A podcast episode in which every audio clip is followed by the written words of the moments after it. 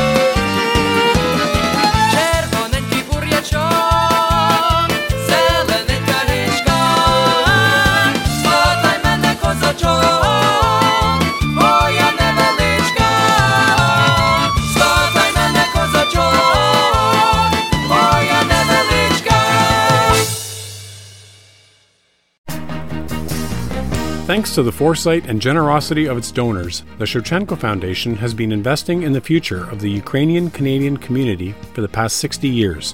Since 1963, the Shevchenko Foundation has been funding initiatives that strengthen our Ukrainian Canadian identity and enhance our Ukrainian Canadian cultural heritage. These include fine and performing artists and arts groups, museums, cultural centers, education, as well as authors, journalists, and the Ukrainian Canadian media, including this program. The foundation strives to become the premier not for profit foundation in a Canada which acknowledges the Ukrainian Canadian community as a fundamental component of Canadian society. Nash Holos listeners are encouraged to support this vision through continued donations into the future.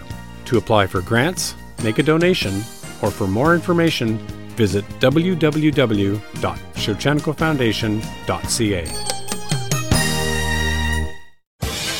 Canada's National Ukrainian Festival returns to Dauphin, Manitoba, August 4th to 6th. It's three incredible days of Ukrainian music, dancing, food, and interactive family fun with amazing dance groups and fantastic party bands on four feature stages. Celebrate Ukrainian culture at the Selo Festival site near Dauphin, Manitoba, August 4th to 6th. Order your day, weekend, and camping passes online at cnuf.ca.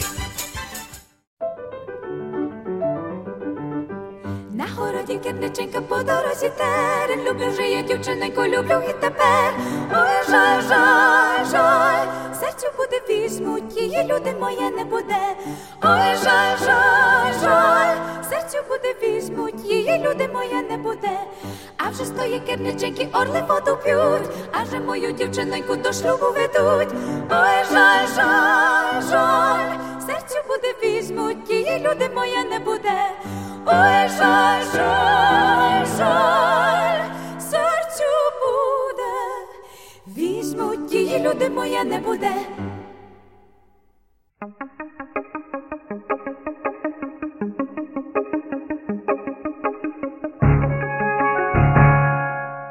I'd like to introduce you to one of our listeners and Patreon supporters who has been with us for a long time, very quietly, though, um, providing great feedback and impressions of the show, which has helped a lot to shape the content on Nash Holos in recent years. His name is David. He is from New York State, lives on Long Island, and we've been sharing thoughts and getting uh, to know each other. And one of the things, well, David has many things that he likes about the show. So why don't I first of all introduce you to David? David, um, welcome to Nash Holos on the air. Thank you very much, Paulette. It's a pleasure to be here, and I really appreciate the opportunity to speak to you and to the audience and for everything that you've done uh, since I've known you and long, long before that. Well, thank you so much. I'm, I'm really delighted that you like the show so much, that you support it in so many ways, and that you offer such great feedback to me personally. So I would like to share some of that feedback that you offer now directly with our listeners. Now, one of the things that you like most about the show, besides Ukrainian Jewish heritage, is the book reviews. Yes, I absolutely do, uh, do Paulette. And I wanted the interesting things, I probably read more than 50% of the books that you have reviewed on the show uh, over the years. I, I first found out about the show in early 2019 when I uh, saw a social media post that you uh, posted on one of the sites that I participate on, and I was very impressed with what you wrote. I didn't had no idea about the show or anything, and because of all our, our interaction, I really wanted to learn about the show, so I started listening to the interviews. I heard the interview that he did with Chaim uh, Berlach about the shtetls in Ukraine historically, and I really was very impressed about the history. And I, until I really started listening to your show, I was really not paying much attention to Ukraine. It was just not in my mindset. You know, I've told you that many times, but because of you, I became very interested learning about my own roots and about the overall history of the country and about you know uh, about its conflicts and about its traditions, its culture, everything. It was just it's just absolutely fascinating. Well, I'm glad to hear you uh, say that, and that's very gratifying to me because one of the things that um, I had intended with the show, in particular series like Ukrainian Jewish Heritage, was to shatter popular misconceptions and myths and erroneous historical uh, impressions that people have about Ukraine and the history. And so to hear you say that that you find it interesting, informative, and uh, inspires you to read more on your own, uh, who could ask for more than that? So thank you for sharing that. Well, it's my pleasure, and uh, again, I really appreciate you led the way for me to be able to learn so much more than I would ever have known about all these different topics about Ukraine, about the Soviet Union, Eastern Europe in general, and about even about the Holocaust. I mean, the Holocaust of bullets is not something that re- you hear much about compared to you know the the death camps, uh, you know, in Poland like Auschwitz. But just reading, you know, the book that you reviewed about Father Desbois, and I learned about how the Holocaust was different in various parts of Ukraine. You just had a different set of circumstances in every place. So that's one thing. So the books themselves, I basically I learned different little things from each book. And one of the things about the Holocaust that's interesting about all of this is a book that I did read on my own because of your efforts. And this is one I think that might be a good fit for your show. It's called So They Remember, a Jew- Jewish family story of surviving a Holocaust in Soviet Ukraine. It was written by uh, Mashkin Go- Go- Stevanian. And uh, hopefully I'm saying his name right. Mm-hmm. But it's really one of the things about the book that's interesting is that while there were collaborators unfortunately, there are also a lot of people that saved Jews that you'll never hear about. They'll never get recognized from Yad Vashem because there's nobody that really can confirm their stories. That's something else I learned from one of the interviews that you did with a professor. I think it was in, in, in Dnipro a few years ago. And uh, I learned that a lot of people that, that saved Jews in the Holocaust, whether it was Ukrainians, Poles, different people, especially in the Soviet Union, though, they'll never get recognized because be, between the fact that, you know, the Soviet Union during World War II, they tried to basically change the narrative, make it an all Soviet narrative. So they didn't let people tell what really happened. And by the time Ukraine became an independent country in 1991, unfortunately, most of the people that were around back in the 1940s were no longer mm-hmm. able to tell their stories. Mm-hmm, mm-hmm. Tra- yeah, that's that tragic indeed. And uh, we are fortunate to have the historians that can piece these things together to. Um, to do what they can to help us understand on a more on a broader scale past the stereotypes and uh, mythologies that have come along and and some of the vested interests who who spin narratives that are untrue or misleading and do so just simply to whip up hostilities and maintain any that may have been there before. So books are great for edification. A lot of people don't want to read books anymore, and I'm so thankful that you do. And uh, you enjoy Myra's book reviews? Yes, I really, I really do uh, enjoy it. And the last book that I read, most recent book, is the uh, Blue Riviera by uh, Roxanne uh, Davies. A tremendous book. I definitely recommend this book. tragically, she lost her mom in an auto accident in 1960, and uh, she wanted to find out what really happened in Montreal, where you know where this took place. It was just something that really caught my attention. You know, 60 years later, she wrote the book, did an investigation, and uh, it's remarkable that she was able to come to uh, peace with what happened. So this book is very interesting, though, from another perspective about what we're talking about about the uh, the false narratives and, and, you know how unfortunately it leads to a lot of problems between some Jews and some Ukrainians. What happens is that one thing piles up on the other. You know, one person will say this and somebody else will say that, and it's like it doesn't stop. And usually it happens when there's like a conflict. I think you've mentioned this a few times in the past, at least, where when uh, Ukraine is, is under occupation of some sort, that's when a lot of the problems in the past have happened. And in this particular book, one of the people that was mentioned in the book was, you know, an evil communist who happened to be a Jew named Lazar uh, Kaganovich. and he was yeah. apparently, you know, one of Stalin, Stalin's main assistants. And this is one of those people who was Jewish by name only, mm-hmm. you know, and unfortunately, you know, he was somebody that aided Stalin during the Holodomor. There's no question about that. But the truth of the matter is, though, most Jews are not like this. I mean, and that's no. the thing. You know, collective blame is very, very dangerous. And then, unfortunately, you know, that's one of the reasons why innocent people in the Holocaust were killed because some Jews were killed because other Jews did something that, you know, that were considered unacceptable. You know, some things were bad, some things, you know, uh, people could decide for themselves. That's not for me to say. But unfortunately, a lot of people blame Ukrainians. You know, everybody. You know, they don't look at the people that, like yourself, and about the people that have saved Jews during the Holocaust, and about some of the authors like Marsha, Marsha Skrypuch. I mean, so I read like 15 or 16 of her books because of you. You know, you mm. tell me about it. She's a remarkable woman. I mean, uh, you know, I'm you know reading about Roxanne and about Diana Stefan. You know about her. You know about her grandmother's history. These are good people, and I, it's very unfortunate that everybody gets collective blame. Yeah. Yeah, it, it is.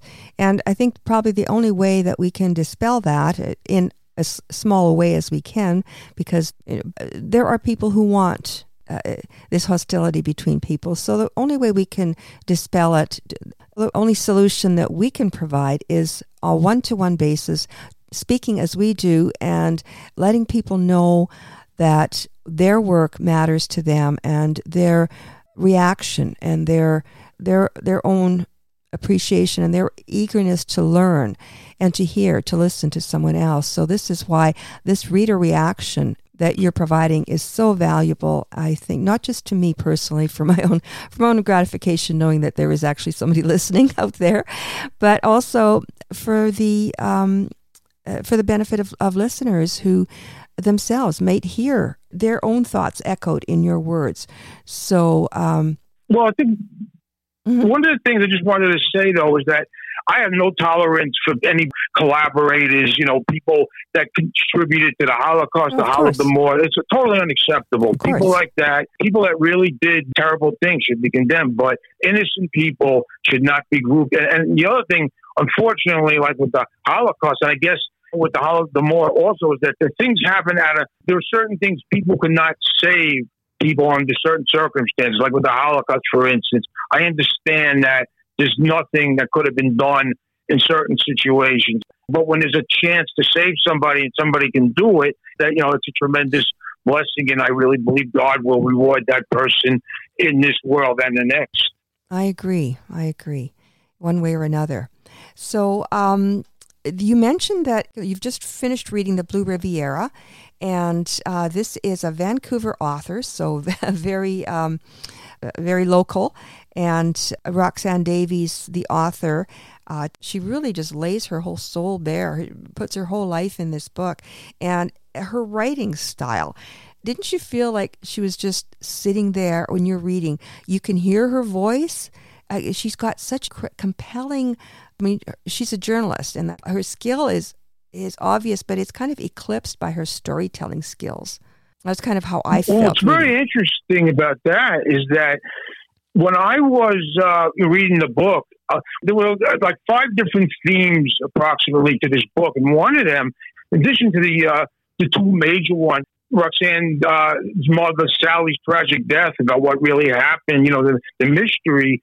The other thing about Ukraine, about Ukrainian roots, but yeah, there were a lot of different subjects that yeah. were like discussed in the book. I mean, about alternative medicine, her, her uncle Sam, you know, a very fascinating person about how he helped people with innovative cancer treatments that were only available in like two places in all of North America before the, uh, you know, before he was stopped by law by the Quebec College of Physicians when they took him to court, and about eye exercise workshop about how Roxanne he regained her sight to a much larger extent than she had later on in life, and she was able to see a photo, and that helped her with the investigation with her uh, mom's death. And so that was like another thing that really caught my mind. And one of the things that also relates, I think, is that in this book, Yolanda, uh, Roxanne's grandmother and Sally's mother, is very similar to Diana Stephan's uh, mother, you know, mm-hmm. Baba Luka. You know, Diana wrote the three books uh, about you know a family coming from Ukraine, settling in to uh, to Manitoba during the uh, Great Depression, and you know about the history in World War II. And uh, but the grandmothers were so similar in that they stayed in the kitchen or in the garden for the most part, and they didn't really learn English. They didn't assimilate like the younger people did. It was much more difficult, but they always believed in dreams and you know bad dreams always signified something. Mm-hmm. And I mm-hmm. think Roxanne mentioned herself that you know in the interview that she did what you know, Alana was a tremendous interview that you had in March on the show. She talked about how that she really takes the bad dream seriously, and it's something you can learn from. Mm-hmm, mm-hmm. Yeah, it, that is a very common belief uh, amongst Ukrainians, and I'm sure other people as well. Yeah, for sure. Um, I learned a lot from reading this book about history. I consider myself fairly knowledgeable about Ukrainian history since I, you know, it was it was a topic that I studied in university back in the 80s and have been following it ever since. Um, but I didn't know some things about um, more recent history that she's quite uh, knowledgeable about, including um, Ukrainian President Zelensky and uh, something that he did in Afghanistan. Did you catch that? Do you remember that? Yeah, well, that's interesting about the history because what I was thinking from my own perspective, I learned a lot about like Quebec politics. I Yeah. started following Canadian politics back in like 2017 very closely. I uh, always had a very big interest in Canada, but the political thing didn't really appeal to me that much in terms of really wanting to learn. I went like when I visited uh, the Parliament in Ottawa, I did visit the Parliament building and the uh, legislative building in Edmonton, you know, which is the capital of Alberta. But I didn't really understand how you know the Canadian political system worked. But I learned about it a lot in recent years to the point that you know I've taught a lot of Americans about it. You know, just that, you know something I'm very interested in because everything that happens in Canada relates to the United States, and everything in the United States relates to Canada. So Yes. people should know what's going on. Thank you for And, doing but that. I learned a lot about Quebec politics, about how women really were like uh, an afterthought in society in Quebec, you know, and how the English were the dominant culture in Quebec in like the 1930s and 1940s, and then uh, and how things started to change. Eventually, you know, the French really grew. You know, there was a resistance, and uh, you know, it was just something I was not aware. And then another thing that relates to all of this is that Toronto, I mean, Montreal was this big cosmopolitan city in the early 50s. I had no idea Toronto was like this religious, you know, town that was like a conservative town. I never thought of Toronto that way. You know, that's funny because I learned that too. I always wondered why uh, Toronto was called Toronto the Good. And I could never figure what, because I certainly, my um, experience with Toronto, even, uh, you know, going back to when I was young, well, these were talking, you know, 70s, 80s, 90s, I never considered, like, Toronto was, it was a pretty uh, cosmopolitan city that you know had its its problems its share of problems and it was certainly Sure. not not uh, i had no religious kind of mm, overshadowing uh, and so to uh, to understand back that goes back to the uh, early 20th century when Toronto was a lot was straight laced, but Montreal was this you know crazy wild place, and um, that's interesting. Yeah.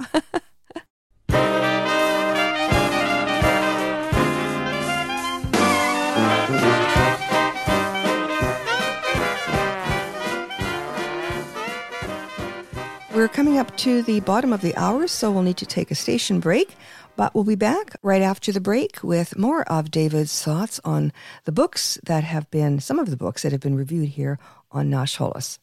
Meanwhile, here's a tune by Trembita, another feature group uh, coming up in Dauphin.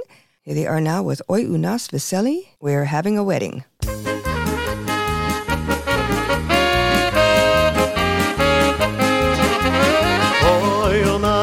Веселі, гарні всі дівчата, під'їжджали з хочам, бідна ці багата, з краю молодочок, буйна, як віночок, з краю і до краю.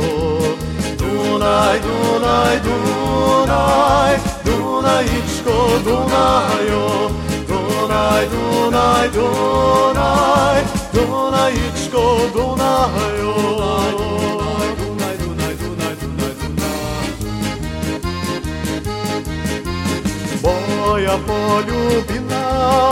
Хлопця молодого, він мене попросив, та піду за нього. А ті наші хлопці молоді се женять, і сказав кохаю. Dunaj, Dunaj, Dunaj, Dunajičko, Dunajo, Dunaj, Dunaj, Dunaj, Dunajičko, Dunajičko, Dunajo.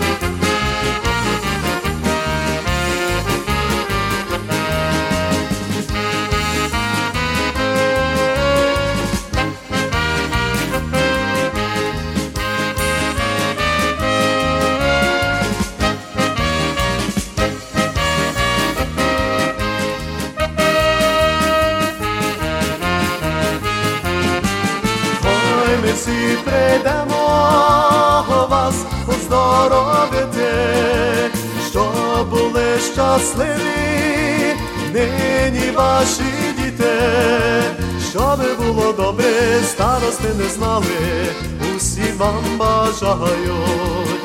Дунай, Дунай, Дунай, Дунаїчко, Дунаю, Дунай, Дунай, Дунай, Дунаїчко, Дунаїчко, Дунаю,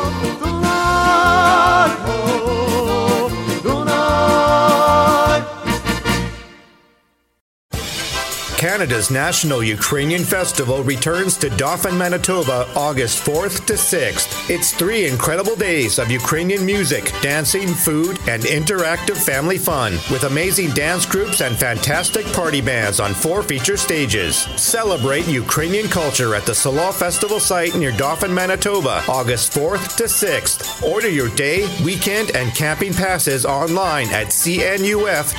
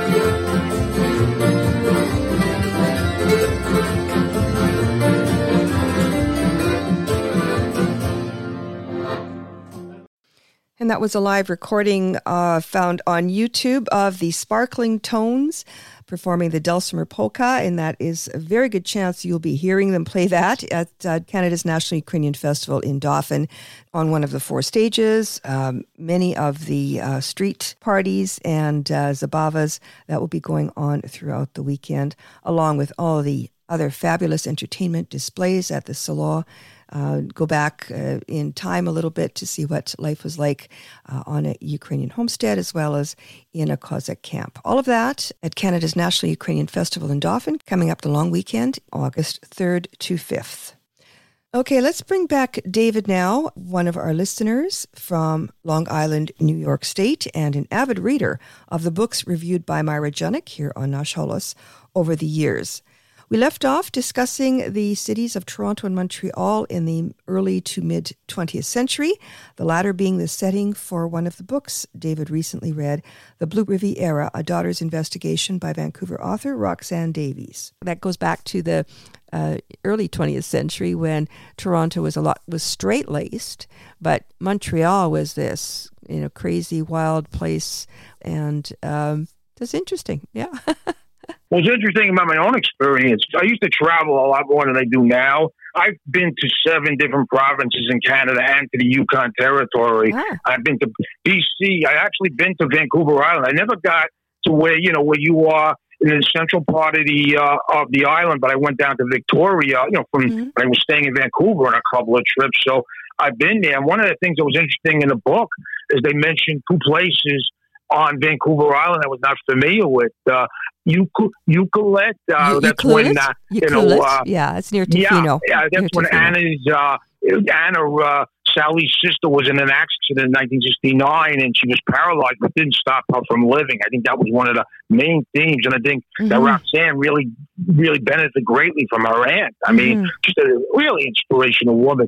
But uh, Roxanne was actually visiting Vancouver Island when her, you know, her aunt Anna was in this accident in Montreal. And the other place I think that really I, I, I didn't even know about this.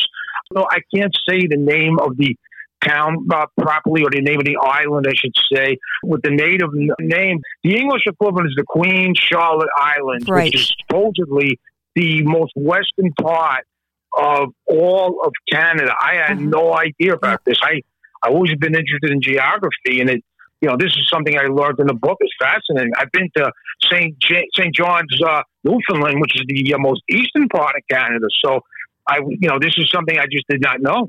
Very neat. Yeah, it's called Haida Gwa. Haida Gwaii is the uh, is the native name for the Queen Charlotte Okay, thank Islands. you. Pronunciations when it when it's something that I'm not familiar with, it's always a challenge. And uh, one of the things about all of us is we're human. We all have our strengths and we all have our weaknesses. Well, you know, but the thing is, the the important thing is that you try and uh, that you try to do it correctly, and uh, I really appreciate that. And you don't have a you, you don't have a Ukrainian tongue at all, so it's it's extra appreciated.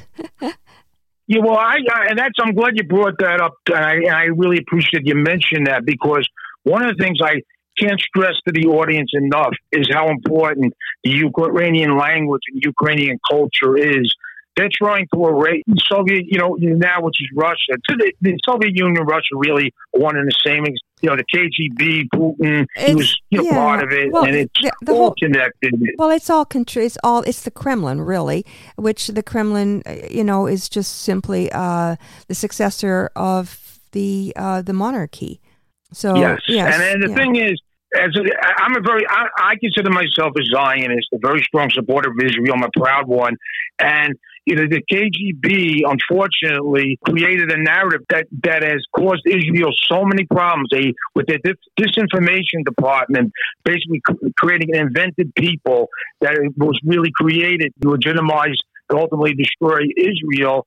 And these are the same people that were trying to wipe Ukraine out. Back then, Mhm. you know, uh, in the 60s, 70s, you know, before then, basically taking away the history, you know, just accept the culture of Russia, you know, of today.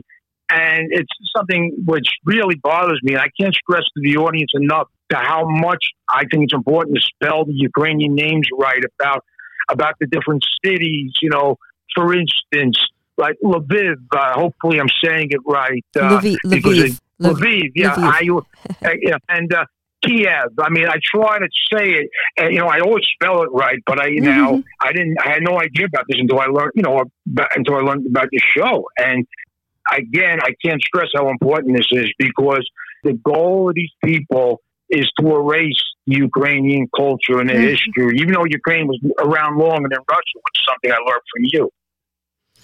Yes, and uh, this has been going on for for a very long time, and um, I mean Ukrainians won't have it. Ukrainians will fight to the death, uh, always have, and this is something I think this is the strength of Ukraine, and Ukrainian people, uh, the determination and the resolve is, uh, is I, I think the rest of the world can't understand it one of the things about the book that was interesting uh, is it actually occurred in the interview that uh, Alana did with Roxanne. It wasn't mentioned in the book itself, but she was talking about Israel and how you know Ukraine should follow Israel and try to like take this never again approach. And that's and that's what Israel should be doing. But unfortunately, Israel they accept false narratives also, and it really endangers Israel. And I think Israel and Ukraine have to take a much more strong initiative you know, they have external threats, mm-hmm. and uh, you cannot let false narratives be unchecked. People have to tell the truth, and if the truth is not told, it's going to lead to consequences down the road. In addition to the, what's going on in the present. Unfortunately, that is so true, and and it is going on right now. Uh, false narratives uh, that serve not the people who, not the audiences, but uh, that serve vested interests and hard, you know hard to know what those vested interests are all about, but uh, we just know that they're they're not good. So we try to do that here on Nash Holos. We try to set records straight, um, and you know bring forth authors, credible authors, knowledgeable authors like uh, Roxanne Davies, like Diana Stevan, like Marsha Skrypuch, uh, who you mentioned, and many others. We've got um, academics like uh, Joseph Telushkin, who wrote the book Rebbe about Rebbe Schneerson. This is very interesting that you mentioned that. And uh, the Rebbe is somebody I have a great admiration for. I never met him when he was alive, unfortunately. You know, I was always.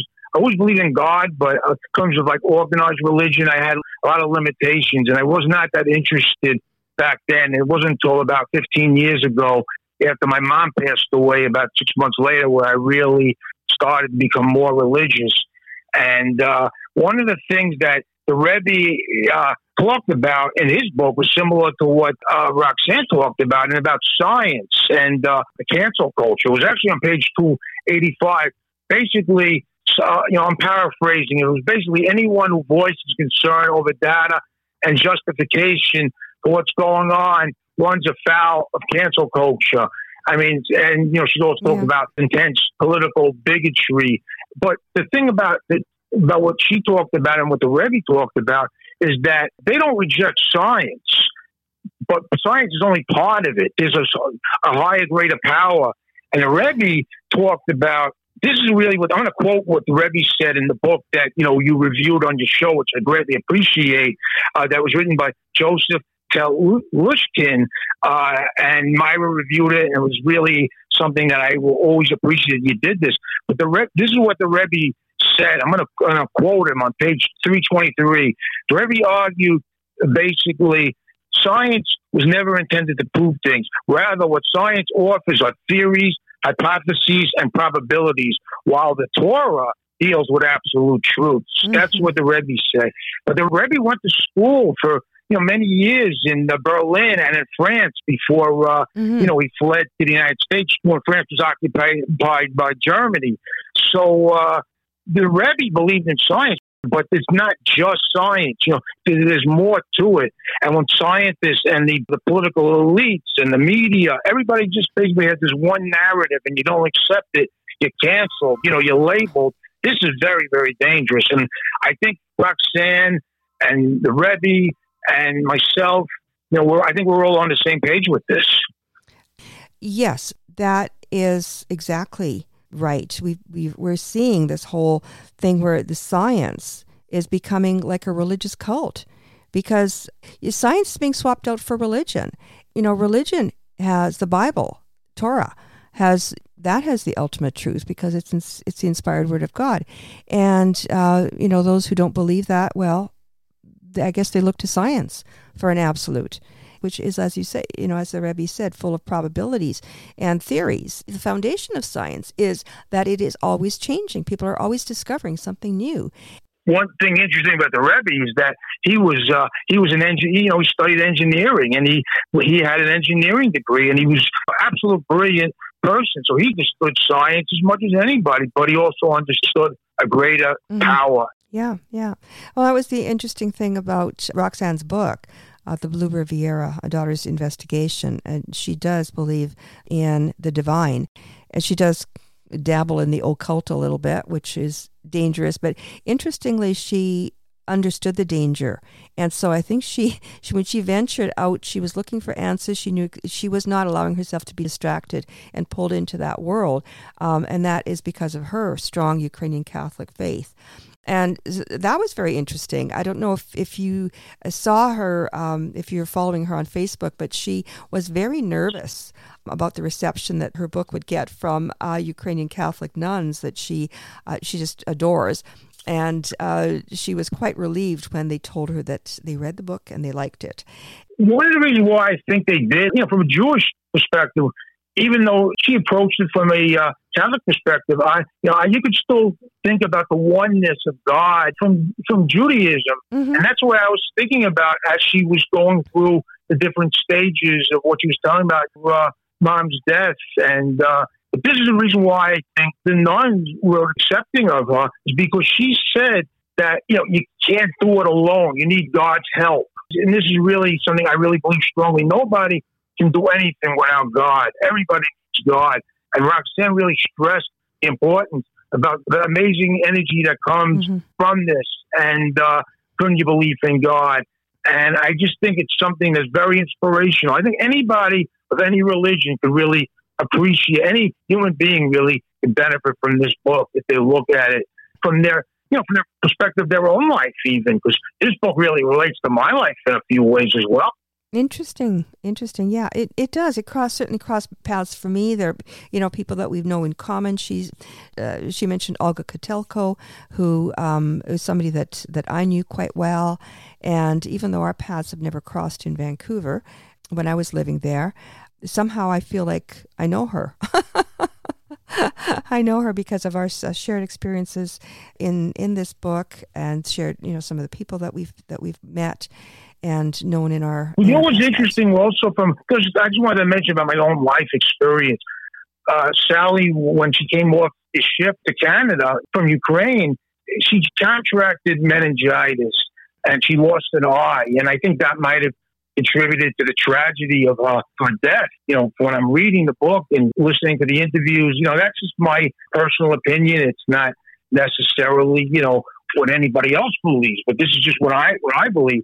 I had a friend who was 22 years old, and he was he graduated from St. John's University six months prior. He contracted meningitis, and he was gone a few days later, bacterial meningitis. Oh wow! So I thought about my own experience, and then another situation is about the car accident when uh, it hit the train and then it hit a tree, you know, and that's where, you know, she was dead basically on the spot. My mom in 1969, the same year that Sally's sister Anna was uh, in the accident that she got paralyzed. My mom was in a car accident. Wow. And uh, fortunately, she survived the accident. I was only seven years old at the time. She was driving the right lane, lost control. It was a used car. And uh, thankfully, you know, she was in the hospital a few days, but, you know, she fully recovered, but she never drove again after that. But uh, I thought about that. And then another thing was when I was 17 years old, I was not paying attention to as much as I should have. And the train was coming with the rails down. Mm. And I thought that you know, there was no train coming. Usually it comes from a certain direction. And in the other direction where, uh, you know, the crossing, you, you can't really see. It's like a blind spot and I started crossing the uh, tracks. And I got back right away when I heard the, the whistle blow and I saw the train. I probably would not have gotten a hit, but you know, I could have been hit. Mm. So I thought a lot about, you know, I'm reading this book about my own experiences. So it's a human interest story as well as everything else. It, it, yeah, it's amazing how she, she touches on things that are so common to to all people. I think anybody that reads this book will find something, as you and I have, that uh, personally resonates. It was a great book, David, and I'm so pleased that you've read it, that you enjoyed it, and that you've shared your responses and your, your thoughts on the book with us. My pleasure. I look forward to um, to your reaction to the other books, some of the ones that you've mentioned, others that uh, you've read in the past. I would be very happy to. I would be very happy to go back to any book that anybody is interested in discussing. If I never read the book and somebody wants a different opinion on the book that's read it, I'll be very happy to read it because I, I think we can all learn from each other. I think you know people in the audience. You know, I know a lot of them participate in social media, and I probably interacted with some mm-hmm. over the years. And uh, every day I learn from other people. You know, you're certainly one that comes immediately to mind with that. Well, thank you, and uh, it is mutual. I appreciate and value your support of the show, David, and I especially appreciate your direct feedback to me personally about what you hear on the show. So thank you again so much for sharing your thoughts on the Blue Riviera, A Daughter's Investigation by Roxanne Davies. And I look forward to uh, more reader reaction from you. Thank you, David. Thank you very much, Paula. And I hope and pray that things in Ukraine, you know, improve very, very soon, and uh, people can get back to a, as normal a life as possible. Indeed, as do I. Thank you so much, David. You're very welcome.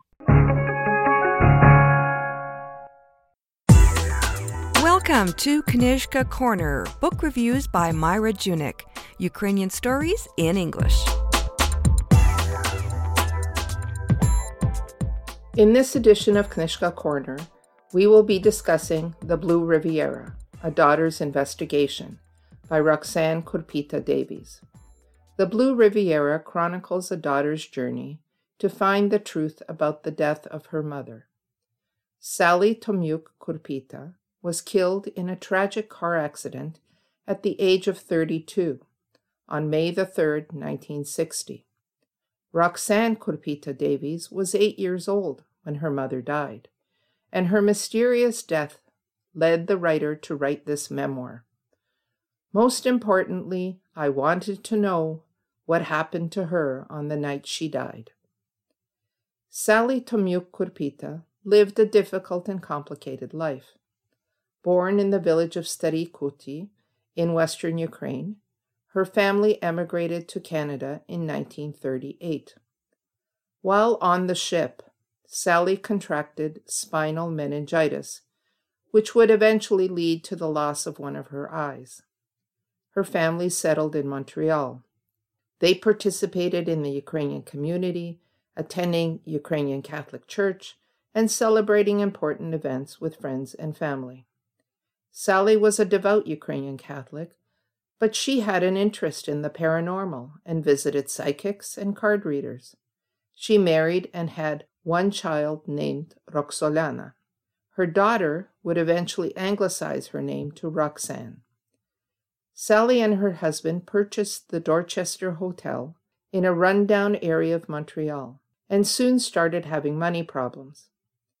In May 1960, Sally asked her sister, Anna, to lend her $30,000. The next night, Sally died on her way home from the hotel. The last picture of her shows an ashtray with a burning cigarette. Was someone with her? Was she being threatened? Was that person part of the story behind her death? Roxanne was eight years old when her mother died. She was raised by her Aunt Anna, who was confined to a wheelchair for much of her life, but managed to run a business for decades. Roxanne became a successful writer and journalist, but was haunted by her mother's story. Like a stone dropped in a still pond, her death created ripples in my life that continue to move me to this day. During the COVID 19 pandemic, she decided to write about her search for the truth about her mother's death. The Blue Riviera was the culmination of 60 years of longing to know the truth. Roxanne's exploration is just as much about her own life as it is about her mother's death. Her search for meaning leads her to depression and anxiety. Roxanne goes to therapy, but also visits psychics, fortune tellers, and clairvoyants.